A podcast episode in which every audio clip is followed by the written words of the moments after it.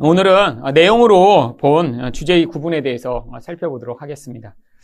이 시편에 나오는 어, 내용적 주제는 어, 굉장히 많은데 그 중에 가장 중요하고 반복되는 부분만 10가지 정도로 어, 추린 것입니다.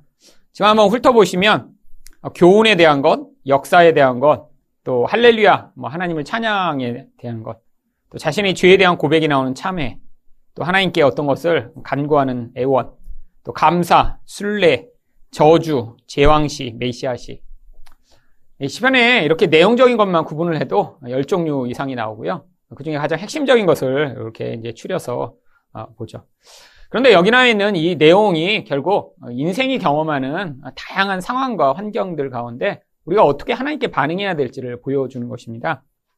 사실 이 교훈, 교훈이 꼭 필요한 사람이 누군가요? 사실 인생의 길을 지금 찾지 못해서 잘못된 어, 선택을 하고 또한 그것으로 고민을 하는 사람들에게 바른 교훈이 꼭 필요하죠. 여러분, 근데 교훈이 어떤 사람에게만 먹힐 수 있나요? 자기가 지금 실패하여 자기의 지혜로는 절대로 해결책을 찾을 수 없다라고 한 사람한테만 교훈이 먹힙니다. 여러분, 이 교훈을 받아들일 준비가 안 된 사람한테 교훈하면 어떤 결국이 벌어지죠? 아, 지금 받아들일 준비가 안 됐어요. 그래서 자기가 하는 일이 맞다고 생각하는데 너 이렇게 하면 반드시 이제 어, 반발하게 됐죠. 여러분 근데 어떤 사람에게만 교훈이 먹히나요? 고민하고 어, 자기 그 문제 때문에 너무 힘들어해서 아, 내 상황과 내 지혜와 내 능력으로는 안 된다라고 하는 사람에게만 교훈이 먹힙니다. 여러분 그런데 여러분 하나님이 우리에게 언제 교훈하시죠? 그래서 하나님도 먼저 교훈부터 하시질 않습니다. 뭐부터 하세요? 우리 인생의 그 미련함대로 결국에는 거기서 박치기 하고 실패하고 그래서 마음이 낮아질 때까지 기다리세요.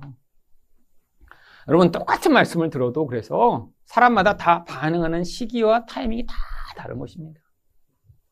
여러분 그게 성숙의 정도가 아니라 마음의 교만함이 낮아진 정도예요. 그래서 똑같은 말씀인데 어떤 사람은 아, 맞아 나한테 하시는 말씀 같아. 어떤 사람은 아직 그걸 받아들일 준비가 안 된 사람은 아, 우리 남편한테 하는 말씀 같네? 이렇게. 여러분, 하나님의 말씀을 자기의 말씀으로 받아들여야죠. 이게 이제 은혜를 받고 있는 증거죠. 자, 이 교훈 가운데 사실 지난번에도 봤지만 시편 1편이 교훈식의 대표입니다. 여러분 시편 1편 보세요. 복 있는 사람은 악인들의 꾀를 따르지 아니하며 죄인들이 길에 서지 아니하며 오만한 자들이 자리에 앉지 아니하며 그럼 1절에서부터 벌써 잘못된 길과 하나님의 길이 다르게 이야기를 합니다. 근데 어떤 사람만 복 있는 자의 길을 선택할까요? 자기의 인생이 악인과 죄인과 오만한 자들의 자리에 섰다라는 걸 인정을 한 사람. 근데 그 길을 따라갔더니 인생이 어떻다라는 걸 경험한 사람이요? 그 결과가 얼마나 비참한 걸 경험한 사람이에요. 그 인생의 결국의 비참함을 사실 여기서는 뭐라고 얘기합니까? 4절에서 악인들은 그렇지 아니함이며 오직 바람이 나는 겨와 같은 인생을 경험할 때죠. 여러분, 오늘 제가 처음에도 말씀드렸지만 이 바람에 나는 겨처럼 살아가는 인생이 세상에 부른 바람에 인생을 맡기며 살아가는 인생들이에요. 뭔가 바람이 불면 여러분 겨들은 어떻게 할 수 있습니까? 그 바람에 온몸을 맡겨 하늘 끝까지 날아올 수 있습니다. 부동산 바람이 분다. 이 무거운 사람은 못 날라요. 여러분 그런데 그걸 빨리 시류에 편성을 할 수 있는 사람들 있잖아요. 평소에 마음에 관심이 많았어. 아, 그래갖고 이미 이렇게 지나다니면서, 어, 이 건물은 40억, 50억, 80억, 70억, 이렇게 하면서, 어, 요 땅은, 어, 여기 지하철 들어오면 금방 뛰겠네? 뭐 이렇게 팍팍팍팍 원래 이런 사람들이 있어요. 원래 가지고 있습니다. 그런 능력을. 근데 바람이 불어, 바람이. 그러면 거기 올라타고 싶은 거죠. 근데 그것도 아무도 못 올라탑니다. 준비도 많이 해놔야 되고요. 또, 적절한 타이밍도 있어야 되고, 뭔가 투자를 해야죠. 그래서 올라탔는데 갑자기 올라가는 사람도 있습니다. 그리고 항상 그렇게 바람이 불면 아주 소수의 사람들이 그 꼭대기까지 올라가요. 그러면 이 비트코인의 바람이 불었을 때 왜 그렇게 사람들이 거기에 몰빵을 했냐면 그 비트코인 한 사람 중에 소수의 사람들이 그 비트코인으로 정말 돈을 엄청나게 벌었습니다. 근데 이 사람들이 그냥 몰래 돈 벌고 그냥 몰래 거기서 사라졌으면 이렇게까지 광풍이 안 불었는데 이 비트코인에서 그렇게 했던 것을 계속해서 이제 정보를 공유하기 시작했어요. 내가 이렇게 지난번에 어, 10만 원에 샀는데 지금 그거 1000만 원 됐다? 그리고 막 유튜브 하고. 그러니까 그 바람이 불 때 막 동참하기 시작한 거예요. 근데 그렇게 같이 바람이 올라가서 계속 올라갈 줄 알았더니 어떻게 됐어요? 그들은 이러면 눈치 있는 사람들은 이제 아 이제 여기가 고점이구나 그래서 그때 팔고 나왔는데 계속 더 올라갈 줄 알겠어. 여러분 비트코인 1억 원 간다고 그랬습니다. 비트코인. 그랬다가 어떻게 됐어요? 이게 떨어지기 시작하니까 이제는 못 내려온 거예요. 거기서. 그래서 어떻게 됩니까? 이제 천만 원 투자한 사람은 그게 10만 원 되고 막 이렇게 되니까 이제 거기서 어떻게 헤어나오질 못하고 있다가 지금 다시 불고 있습니다. 바람이. 신기해요. 영원히 그렇게 밑바닥으로 또 가면 괜찮은데 지금 다시 바람이 불고 있어요. 그러니까 또 사람들이 들썩들썩 들썩 하기 시작합니다. 여러분 근데 이게 바로 바람이 나는 겨와 같은 인생이죠. 세상이 부는 대로 중심이 없이 나의 욕망을 자극하는 것에 내 인생을 맡겨 끊임없이 나의 쾌락과 만족을 얻으려고 하는 인생. 여러분 그래서 여러분 인생마다 결국 상황과 타이밍과 모든 게 다르기 때문에 계속해서 부는 바람에 영향을 받는 게 틀립니다. 자녀를 키울 때는 입시, 교육 막 바람이 막 불어요. 그 선생님 말씀이 하나의 말씀보다 더 중요해. 선생님이 아, 이 자녀는 그럼 네 선생님 말씀만 해주세요. 그래서 몰빵. 여러분 그렇게 살다가 결국에는 비참한 거죠. 여러분 그래서 자기 안에 무슨 영향력이 자기를 이렇게 요동케 하는가 계속 배워야 됩니다. 그래서 이 교훈은 하나님이 늘 말씀도 우리 인생에 그래서 우리 인생의 자기 뜻이 꺾이는 과정을 지나가게 한 자들에게 하나의 음성이 들리게 해주시는 거예요. 그래서 그 과정을 지난 자들이 이렇게 말씀하시는 게, 아, 맞아, 맞아. 정말 그렇게 세상 사람들의 그것이 아닌 하나님의 진리의 말씀에 내 인생을 두지 않으면 안 되겠구나라고 해야 하나님 말씀하시는 것에 좀 더 쉽게 반응할 수 있죠. 여러분 그래서 여기 있는 교훈시가 바로 우리 인생에 꼭 필요한 것입니다. 그럼 왜 역사는 왜 필요할까요? 여러분 역사의 시 한번 찾아보죠. 시편 78편 한번 보시죠. 보세요. 여기는 4절, 아니 3절 4절 한번 같이 읽어보겠습니다. 시작. 이는 우리가 들어서 아는 바여 우리 조상들이 우리에게 전한 바라 우리가 이를 그들의 자손에게 숨기지 아니하고 여호와의 영예와 그의 능력과 그가 행하신 기이한 사적을 후대에 전하리로다. 그래서 과거에 있었던 일을 이제 사실 역사시에 이렇게 쫙 담아서 여기 뭐 과거에 어떤 일이 있었고 하나님이 뭐 예를 들면 과거에 무슨 일을 하셨고 이런 일들을 여기 이제 이야기합니다. 여러분 이 역사가 왜 중요한가요? 사실은 이 역사가 얼마나 중요한지는 성경에서만 이야기하는 게 아니에요. 여러분, 지금 학교 다니는 아이들도 역사를 배웁니다. 역사를 왜 배워야죠? 여러분, 한국 역사 그렇게 막 영광스럽고 찬란한 역사인가요? 아니에요. 여러분, 한국의 역사 자세히 보면 정말 기가 막힙니다. 조선 왕조 실록. 저희 집에도 이제, 이제 애들이 읽어서 저도 보니까 이 조선 왕조의 실록의 역사를 보면 정말 비참한 그 자체예요. 맨날 싸워서 한 일가 죽이고 이쪽 죽이고 저쪽 죽이고 맨날 서로 모함하고 왕들도 스트레스 받아서 오래 못 살아요. 아니 근데 왜 그걸 다 배워야죠? 여러분 역사가 없으면 미래도 없습니다. 왜요? 민족의 정체성이 역사라는 것에서 시작하기 때문이죠. 우리가 누구인가? 우리 민족은 어떤 민족인가? 그리고 우리들은 누구인가를 역사의 근거에 그 근거 안에서 지금 자기 정체성을 세울 수 있기 때문입니다. 하나님 백성도 마찬가지입니다. 하나님이 역사에서 어떻게 개입해 오셨는지를 알아야 이제 우리 미래 가운데 하나님이 그 동일한 하나님으로 어떻게 일하실지를 알게 되는 거죠. 여러분, 한 개인의 문제가 아닌 거예요. 여러분, 역사를 알아야 뭐가 됩니까? 한 개인이 그 한 개인으로서 존재하는 게 아니라 얼마나 깊이 사회와 민족과 큰 그림 안에 존재하는 존재인가를 알게 되는 거죠. 여러분, 개인의 안녕과 행복만을 위하는 것은 기본적 경향성입니다. 근데 그게 좌절될 때가 있잖아요. 예를 들면 나라에 전쟁이 벌어진다고 생각해 보세요. 아무리 개인이 뛰어난 사람이고 아무리 능력이 많아도 나라 전체가 전쟁에 휩싸이는데 그 개인적 지위와 능력이 무슨 소용이 있겠어요. 여러분 여기 전쟁 벌어지면 어떻게 될까요? 여러분 아무리 뭐 전쟁이 벌어져서 자기를 지키고 싶어도 막 폭탄이 날아가는데 뭐 장갑차를 살 수 있겠어요. 얼른 다른 데 도망을 갈 수 있겠어요. 여러분 그러니까 이 역사라는 게 이 개인이란 차원을 넘어선 큰 그림 안에서 자기를 보며 그래서 나만을 위해서 살면 안 되고 나라는 존재가 어떤 큰 그림 안에 존재하는지를 사실은 시야를 넓혀주는 아주 중요한 역할을 합니다. 하나님 백성의 역사도 마찬가지예요. 여러분 나 자신의 신앙의 구원만을 위해 신앙생활을 하는 것 이건 정말 초보 신앙이죠, 초보. 그래서 매일 무슨 기도해요? 하나님 건강하게 해주세요. 우리 자녀 좋은 학교 가게 해주세요. 뭐 이런 기도하는 거. 근데 역사를 배워야, 아, 이렇게 하나님이 하나님 백성들의 인생과 그것들을 통해 어떻게 일해 나가시는지를 보며, 특별히 신약에 이 하나님의 나라가 어떻게 임했어요? 이젠 교회라는 것을 통해 얼마나 영광스럽게 임해 가는지를 배워야, 아, 그래야 우리 시야를 좀 더 넓혀. 나라는 존재가 나 혼자만의 구원이 아닌 더 크고 놀라운 큰 영역 안에 존재한다는 것을 배우게 됩니다. 그래서 역사가 없으면 뭐도 없어요? 미래도 없고 정체성도 없고 시야는 개인에게 매여 있기 때문에 역사를 계속 가르쳐야 되는 거예요. 여러분, 그게 시편의 아주 중요한 역할 중에 하나입니다. 또 그 다음에 이 할렐루야, 할렐루야 시는 여러분 아시겠지만 이 할렐루야 시를 보면 이제 계속 할렐루야가 많이 나옵니다. 근데 이제 시편 106편 한번 보세요. 시작을 뭐로 시작하죠? 할렐루야로 시작합니다. 그런데 끝날 때도 또 할렐루야로 대부분 끝내죠. 맨 마지막에 48절 보세요. 너희는 주를 찬양할지어다. 하나님에 대한 철저한 찬양과 고백으로 합니다.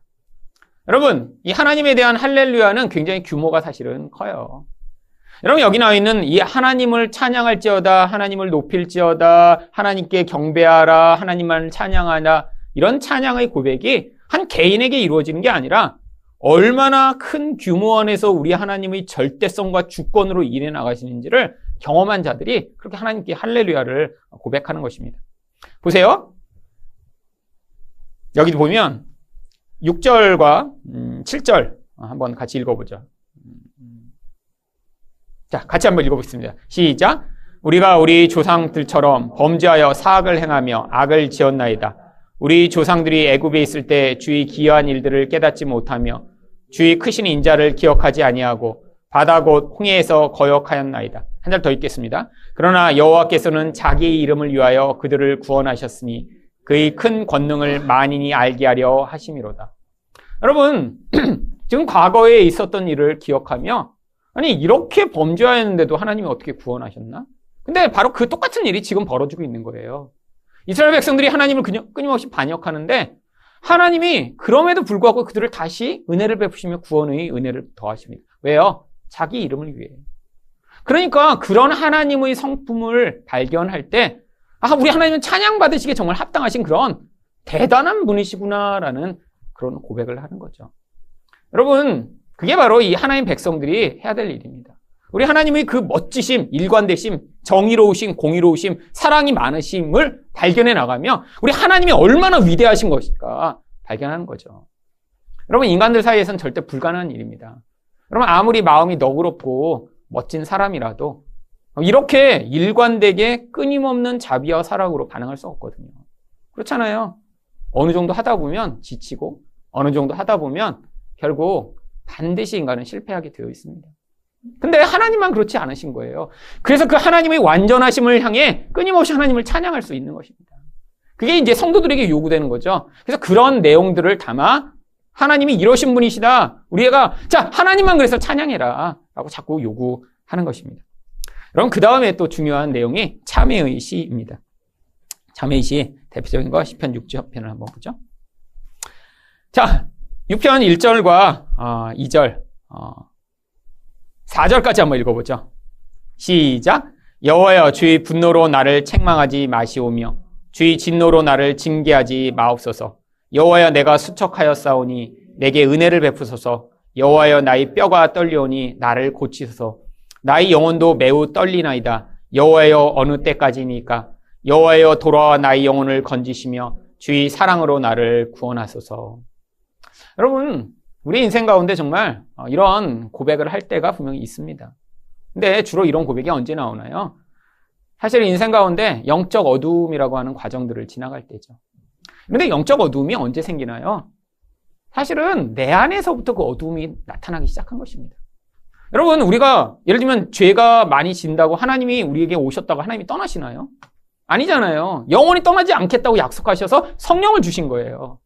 근데 은혜가 있을 때가 있습니다. 찬양할 때마다 눈물이 나고 말씀도 잘 들리고 그 다음에 기도할 때마다 되게 하나님이 내 기도에 응답하시는 것 같고 나의 기도에 귀를 기울이실 것 같은 그런 때가 있죠. 근데 참 성도라면 그게 가져오는 참 만족과 기쁨과 대비되는 엄청난 어둠이 인생 가운데 몰려올 때가 있어요. 그럼 상황만이 아닙니다. 내 영혼에서 쏟아져 나오는 그 어둠과 직면에서 그래서 찬양도 안 되고 기도해도 벽에다 놓고 기도하는 것 같은 데 있고 말씀을 들어도 하나도 들리지도 않아요. 그냥 설교를 들어도 되게 진부한 소리죠. 아, 똑같은 얘기 또 하네. 근데 너무너무 그 침체가 깊어지면서 그 우울함과 마주할 때. 근데 그러면서 또 하나님이 나를 징계하시고 벌 주시는 것 같은데. 여러분 왜 그러실까요? 여러분 우리가 기억해야 될 게 하나님이 우리의 어떤 행위에 대한 대가로 이런 일들을 행하고 계시는 게 아니라는 거예요. 여러분 하나님은 그렇게 일대일로 반응하시는 분이 아닙니다. 하나님은 어떻게 하세요? 우리 영혼의 근원적인 문제를 해결해 주시고 싶으신 거죠. 여러분 근원적인 부분에서 이 어두움이 몰려오며 상황적으로 됐을 때 그 우리 안에서 원래 근원적으로 존재하던 어둠과 우리가 마주해 그게 가져오는 그 깊은 고통과 그 단절로 말미암는 그 어두움을 영혼 안에서 정말 고통으로 느낄 때. 근데 그 과정을 지나갈수록 우리 안에서 어떤 고백이 되냐면 여러분 상황이 아무리 좋아도 그런 경험을 할 때가 있어요 성도들이. 정말 영적 어두움이 내 인생에 찾아와 나를 너무너무 답답하게 만들고 힘들게 만들 때. 거기에서 하나님을 향한 갈망과 하나님의 임재에 대한 은혜 그리고 그 용서로 말미암는 내 안에 사랑이 회복되는 그 은혜의 자리로 나가고 싶은 갈망이 생기게 되는 것입니다. 여러분 이제 제가 여러 번 여러분한테 말씀드렸잖아요. 하나님 임재가 참 좋은 거고 성도는 그게 제일 큰 행복이라고. 근데 그 행복을 맛보지 못하신 분도 굉장히 많습니다. 여러분 이걸 맛볼 수 있는 길이 있어요. 뭔지 아세요? 이 어둠을 깊이 지나가시면 그러면 그게 진짜 사모되고 그 어둠이 끝나는데 그렇게 찾아온 그 하나님의 임재와 그게 얼마나 좋은지 정말 다른 어둠 모든 것을 바꿔서라도 그 임재를 얻고 다시 경험하고 누리고 싶은 열망이 막 삭틉니다. 아니 정말 누가 100억을 준다 그래도 아 100억보다 내가 그 임재로 말미암아 그 깊은 어둠과 구덩이에서 벗어나고 싶은 열망이 마음에 있어요. 그러니까 그 임재와 그 깊이의 은혜를 맛보시기 위해서 사실 뭐가 반드시 필요해요? 이 영적 어둠이 필요합니다. 이걸 맛보지 못한 분들은 그러니까 임재도 별로 기대가 안 돼. 차라리 누가 100억이 아니라 천만 원만 준다 그래도 아, 나 그냥 그쪽으로 가버리고 싶은 마음이 훨씬 많아요. 왜? 여러분, 인생이 아직 진짜 중요한 게 뭔지 경험을 못해서 그래요. 여러분, 걱정 마세요. 여기 지금 아직 그 경험 못했는데, 여러분, 인생 깁니다. 여러분, 인생 가운데 어떻게 그런 경험을 안 하고 살 수 있어요? 여러분, 이런 경험은 성도 가운데 반드시 존재하는 거예요. 그래서 아예 용어로 있습니다. 신학적으로. 영혼의 어두운 밤이라고요. 근데 이 복음을 알지 못하면 거기서 뭐라고 자꾸 반응하냐면 내가 뭘 잘못했길래 하나님이 나한테 이런 상황을 지나가게 하시지? 그러면 이건 우울증에 걸려서 경험하는 게 아니에요. 진짜 영적으로 성숙해 나가기 위해 반드시 거쳐야 할 육신적인 차원에서 경험할 수 없는 더 깊은 차원에 대한 하나님의 갈망을 우리 안에서 이끌어내고 하나님이 우리 가운데 찾아오셨을 때 정말 어떤 다른 것보다 그것이 기쁨이 되도록 만드시고자 하는 하나님의 은혜의 과정이죠. 여러분, 이 식욕을 잃어봐서 정말로 먹는 것이 너무너무 고통스러웠던 사람이 그 식욕을 되찾았을 때 그 기쁨이 있잖아요. 여러분, 몸을 못 움직이다가 이 갑자기 그 몸을 움직여 다시 자유롭게 되었을 때의 그 기쁨이요. 여러분, 하나님 임재가 그래요. 여러분, 하나님 임재 진짜 맛본 사람이 다시 그 임재를 사모하게 됩니다. 근데 언제 사모해요? 빼앗겨 봐야. 여러분, 그래서 하나님이 인생 가운데 영적 어두움을 허락하십니다. 그래서 우리 어두움이 하나님의 임재를 얼마나 방해하는지를 알게 되는 거예요. 여러분, 하나님이 우리에게 어두움으로 찾아오시는 게 아닙니다. 우리 영혼에서 쏟아져 나온 어두움이 있잖아요. 진짜 영적 근원적 어두움이요. 근데 그게 하나님의 임재를 가로막습니다. 나 때문에. 여러분 그걸 발견하는 자리로 하나님이 우리 인생을 끌어가는 거예요. 어떤 사람이 우리를 어둡게 하는 게 아닙니다. 아, 내게 있는 그 사람 때문에 내가 이렇게 화나고 저 환경 때문에 내가 이렇게 어둡게 되는 게 아니에요. 어둠이 우리 안에 원래 존재해요. 하나님이 그걸 다 열어서 지금 한꺼번에 보여주시지 않았죠. 근데 인생마다 어느 순간인가 우리 영혼에서 쏟아져 나오는 우리 어둠을 마주하게 하실 때가 있다고요. 그래서 하나님 임재가 떠날 때 그때 뭘 경험하게 돼요? 하나님 나를 불쌍히 여겨주세요. 내가 무덤에 들어간 자와 같습니다. 내게 찾아오셔서 나를 회복시키시고 긍휼히 여겨주세요라는 이런 탄식과 탄원의 기도를 하게 되는 거죠. 이게 성도 인생 가운데 반드시 벌어지기 때문에 시편에 있는 거예요. 여러분 그 다음 애원입니다. 여러분 애원 뭐 우리 기도의 대부분이니까 늘 아시죠? 시편 86편을 보시죠. 여러분 1절 같이 한번 읽어보죠. 시작. 여호와여 나는 가난하고 궁핍하오니 주의 귀를 기울여 내게 응답하소서. 여러분 이런 기도 얼마나 많이 하나요? 하나님 도와주세요. 하나님 불쌍히 여겨 주세요. 왜요? 여러분 인생이라는 게 얼마나 많은 필요가 있는 그런 상황인가요? 내 힘과 내 능력으로 해결할 수 없는 상황이 우리 인생입니다. 아니 그래서 그렇게 힘든 거죠. 여러분 욕망은 있는데 해결할 능력이 없잖아요. 그럼 욕망인데 해결할 능력이 없으면 애원도 안 합니다. 근데 이게 성도가 하나님과 관계를 맺게 되는 아주 중요한 과정이잖아요.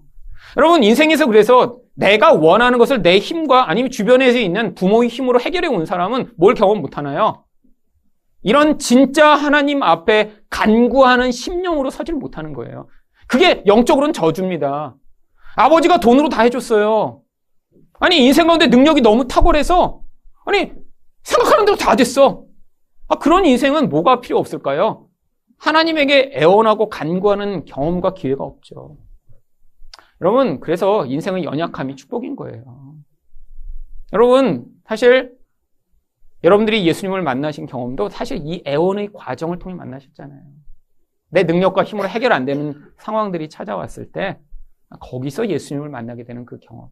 그래서 그게 은혜의 경험인 것이죠. 여러분 그 다음에 감사 시편이 있죠.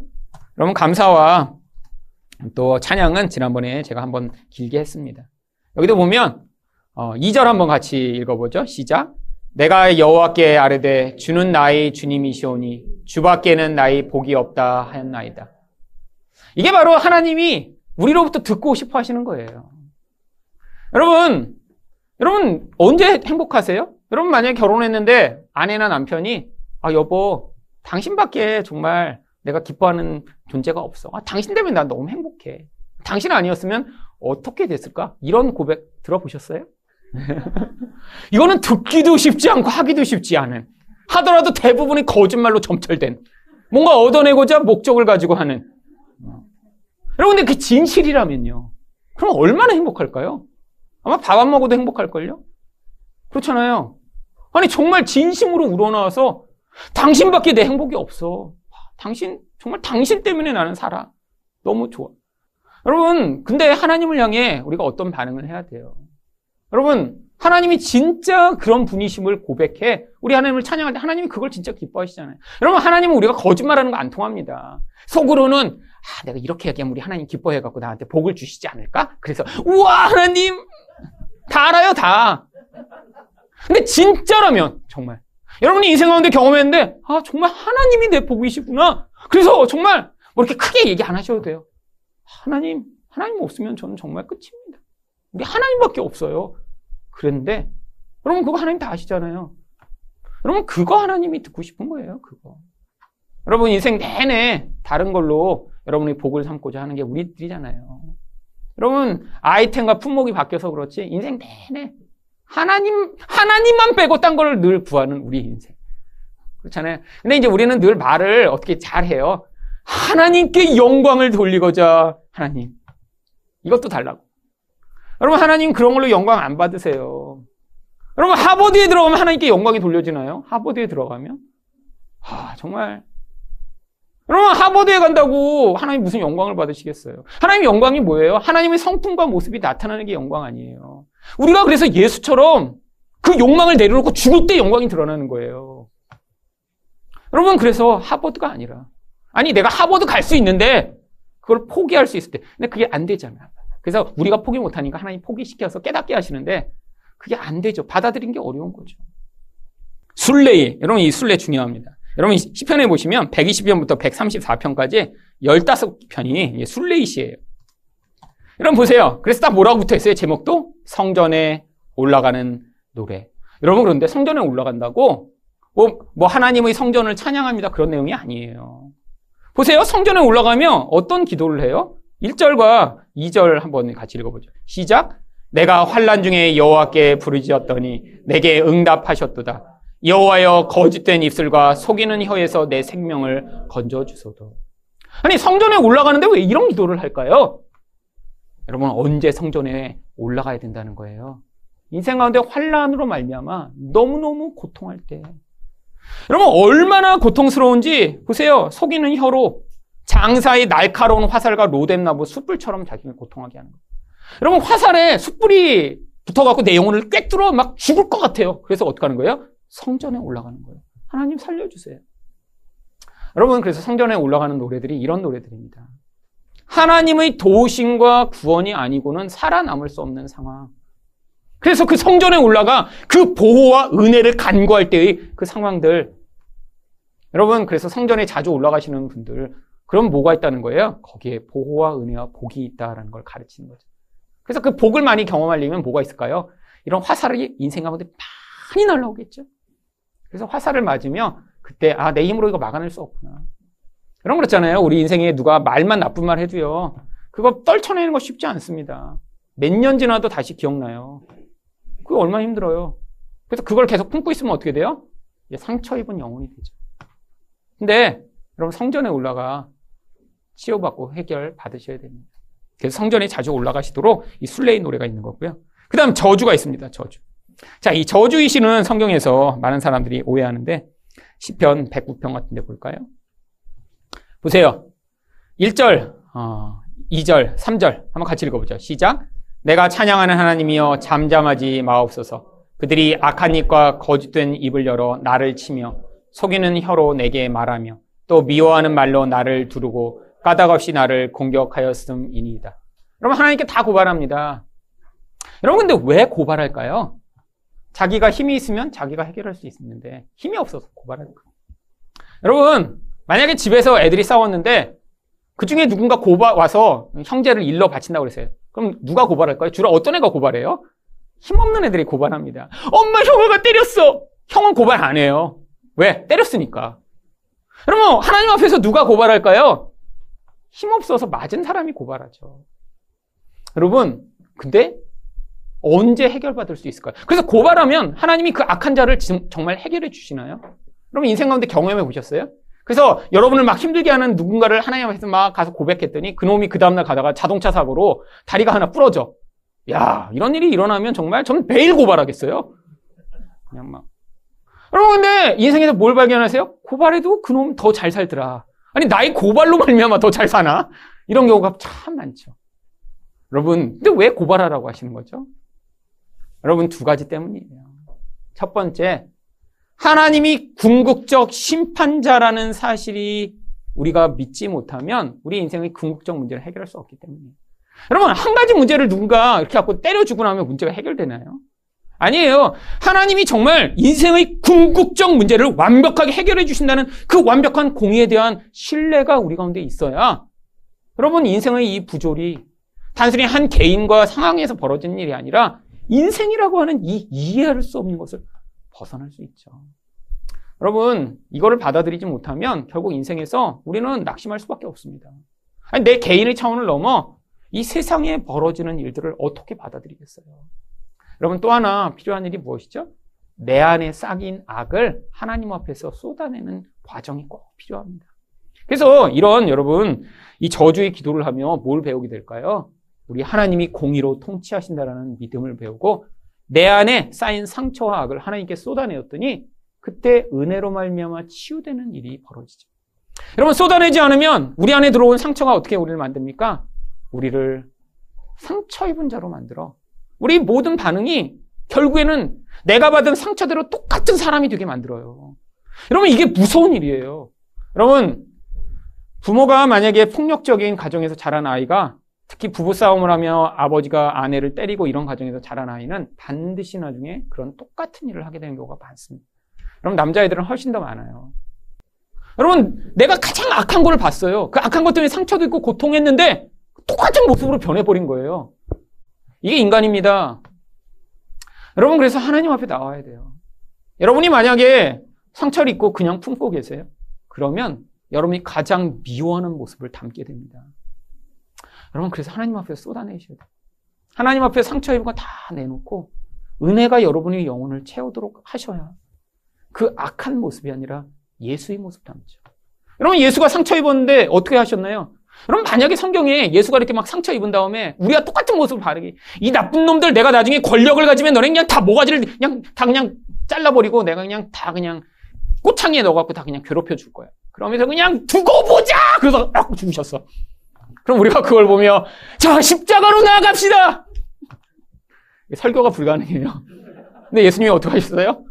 우리는 안 되는 모습으로 죽으셨어요. 저들의 죄를 용서하여 주시옵소서. 인간에겐 불가능한 모습이니까 어떻게 됐어요? 옆에서 이렇게 보다가 그 중에 하나가 당신이 나라에 임하시면 저를 기억하여 달라고. 여러분 그 자리에서 변한 거예요. 여러분 그 예수의 모습 그게 필요한 거잖아요. 여러분 그런데 우리는 힘이 없어서 상처받아 저주할 때 있습니다. 여러분 괜찮아요. 하나님 앞에서 하세요. 하나님 다 받아주세요. 여러분이 어떤 욕을 하고 어떤 저주를 해도 다 받아내세요. 우리 하나님 대단하세요 정말. 인간의 영혼에서 쏟아져 나오는 그 무시무시한 악을 다 받아내세요. 숨기지 말고 다 하세요 그냥. 갈기갈기 살을 포를 떠서 하나님 그냥 땅구멍마다 다 바늘을 찔러 죽이고 버리고 싶습니다. 막다 얘기해. 그래도 하나님이 다 받아내세요. 여러분 인간한테 하면 그만해라 많이 묵었다 이렇게 해요 인간한테 하면 여러분 누군가 그렇게 계속 저주를 쏟아내는 얘기를 계속 듣는다고 생각해 보세요. 여러분 한계가 있잖아요. 우리 하나님한테서 다 얘기해. 여러분 언어가 부족한 분은 시편을 이 탄원시를 좀 찾아 읽으세요. 어떤 식으로 했는지 보고 좀 배우세요. 막 원수의 막 아내는 창녀가 되게 하여 주시고 그 자녀들은 다 고아가 되게 해주시고 막 그래서 그 언어를 배운 다음에 다 해.